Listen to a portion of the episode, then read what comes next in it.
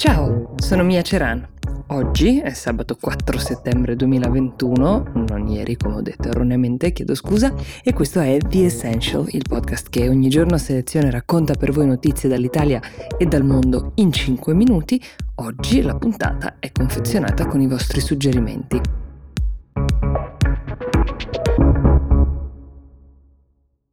Partiamo dalla richiesta di Maria Teresa lo Iudice che ci chiede che cosa stia accadendo a Cuba. Ricorderete, ne abbiamo parlato più di una volta a luglio, quando nel paese sono esplose delle proteste come non se n'erano mai viste prima, causa le condizioni di effettiva indigenza nelle quali versa un'ampia fetta di popolazione. Per un paese che vive soprattutto di turismo in lockdown, il coronavirus ha avuto un effetto devastante, potete immaginarlo, e da anni il governo non ha saputo inventare o reinventare altre forme di reddito e di impiego per i cittadini cubani. La novità era che i cubani marciavano in piazza, lo facevano a volto scoperto, senza più paura delle ripercussioni del regime comunista che domina di fatto la vita pubblica da ormai 63 anni, senza più paura eh, di manifestare un dissenso che può avere delle conseguenze serie, come l'incarcerazione, conseguenze che stanno vivendo almeno 800 manifestanti, tra cui diversi minorenni anche che sono stati fermati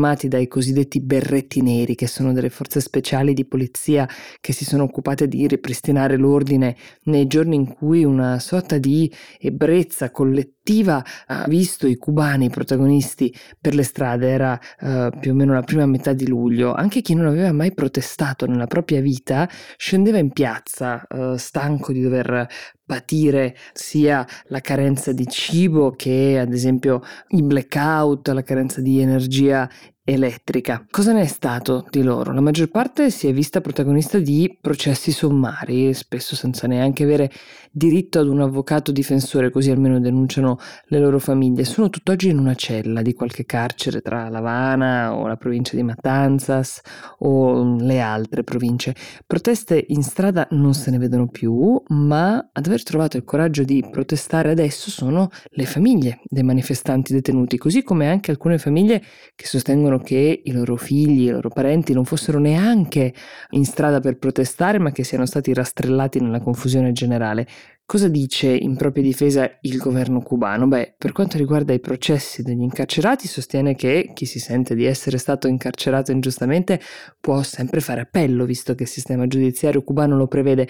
Buona fortuna con gli appelli nei paesi che non conoscono una democrazia compiuta, ma soprattutto sostengono che il vero problema di Cuba sia l'embargo che gli Stati Uniti non hanno alcuna intenzione di rimuovere, ma che permetterebbe alla claudicante economia cubana di riprendere fiato. E c'è da interrogarsi su una classe politica che ha scelto di far dipendere la propria economia da un altro paese. Erika Giannotti ci porta invece in Giappone, dove nell'estate delle Olimpiadi si consuma il triste finale politico del primo ministro Yoshihide Suga. È in carica da nemmeno un anno. Eh, proprio ieri ha annunciato che non si ricandiderà alla guida del suo partito a fine settembre. Parliamo del Partito Liberal Democratico che ha la maggioranza in Parlamento e quindi lasciando intendere che ovviamente non sarà più primo ministro. Era succeduto, se già ascoltavate questo podcast l'anno scorso ve lo avevo raccontato, a Shinzo Abe, che è stato il più longevo primo ministro giapponese, dimessosi per questioni di salute. Suga ha 72 anni, non esattamente il nuovo che avanza, potremmo dire, però si tratta pur sempre del figlio di un coltivatore di fragole e di un insegnante che aveva raggiunto il ruolo di primo ministro dopo essersi pagato da solo all'università lavorando in fabbrica. Tutto questo in un paese fortemente gerarchico con una relativa mobilità tra classi sociali. Perché si dimette? Non ha fornito spiegazioni in prima persona lui, però basta fare una panoramica sull'ultimo anno del paese per capire come non debba essere stato facile amministrarlo. In concomitanza con le Olimpiadi, un progetto che vedeva contrari